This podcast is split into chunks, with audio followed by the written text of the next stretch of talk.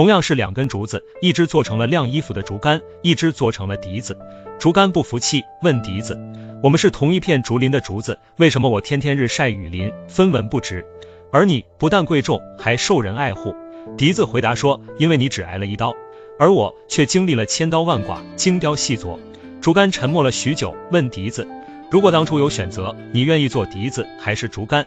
笛子也沉默了许久，回答道：“现在的我愿意做笛子，当初的我只想做一只平凡的竹竿。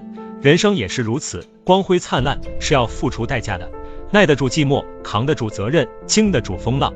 曾在无数个黑夜里挣扎，内心早已千刀万剐。不用羡慕别人的生活，因为付出比我们多。有因就有果，正在经历落魄、穷困潦倒，甚至负债累累。别灰心，别抱怨。”我们正在经受打磨，熬过去了就是一支笛子。如果当初还有选择余地，我们只能是一支竹竿。